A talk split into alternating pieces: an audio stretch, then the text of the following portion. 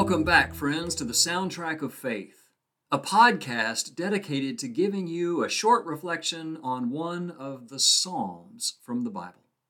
I'm your host, John McLarty, and today we're looking at the theme of Psalm 2. This psalm takes us on a journey through the themes of divine sovereignty and the importance of recognizing God's authority in our lives and in the world.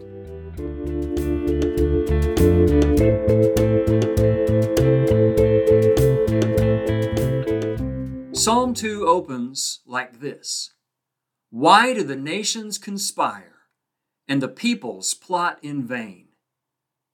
Was Psalm 2 written this past week?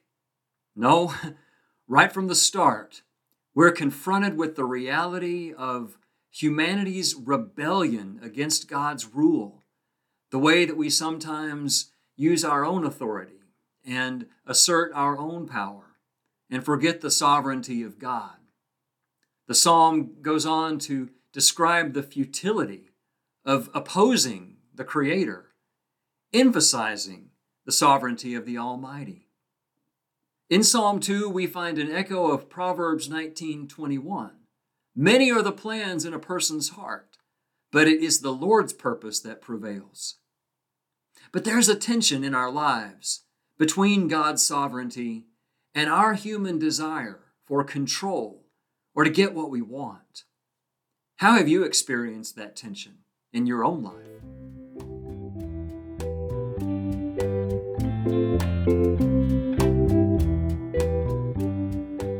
As we continue to explore Psalm 2, we encounter a call for wisdom and humility in the face of God's authority. It reminds us that recognizing and embracing God's sovereignty leads to a blessed life marked by joy and reverence. Let's listen to Psalm 2 11 and 12. Serve the Lord with fear and celebrate his rule with trembling.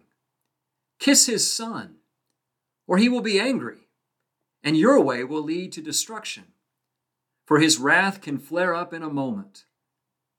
That's powerful imagery. And honestly, it makes me a little nervous. The psalmist is encouraging us to serve God with reverence.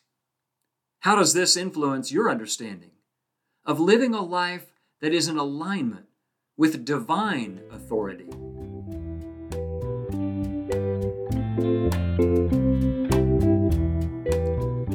Psalm 2 ultimately points us toward a profound truth that embracing God's sovereignty is an invitation to freedom and true fulfillment.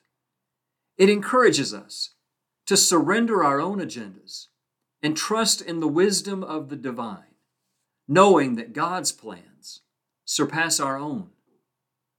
As we wrap up today's reflection, here's a final question for you How can you actively acknowledge God's authority in your life and find joy in aligning your plans with God's purpose? I hope you'll take another minute today and read all of Psalm 2. Let the words sink in and let them speak to you.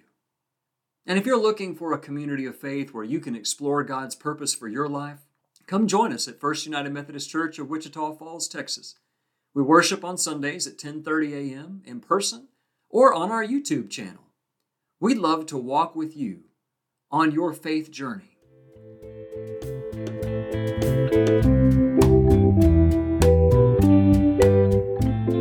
Thank you for joining us on this journey through Psalm 2. I hope this exploration has deepened your understanding of divine sovereignty and the importance of yielding to God's authority. This is God's Word, God's world. Don't forget to subscribe to the Soundtrack of Faith for more reflections on faith and spirituality. I'll be back next time with a look at Psalm 3.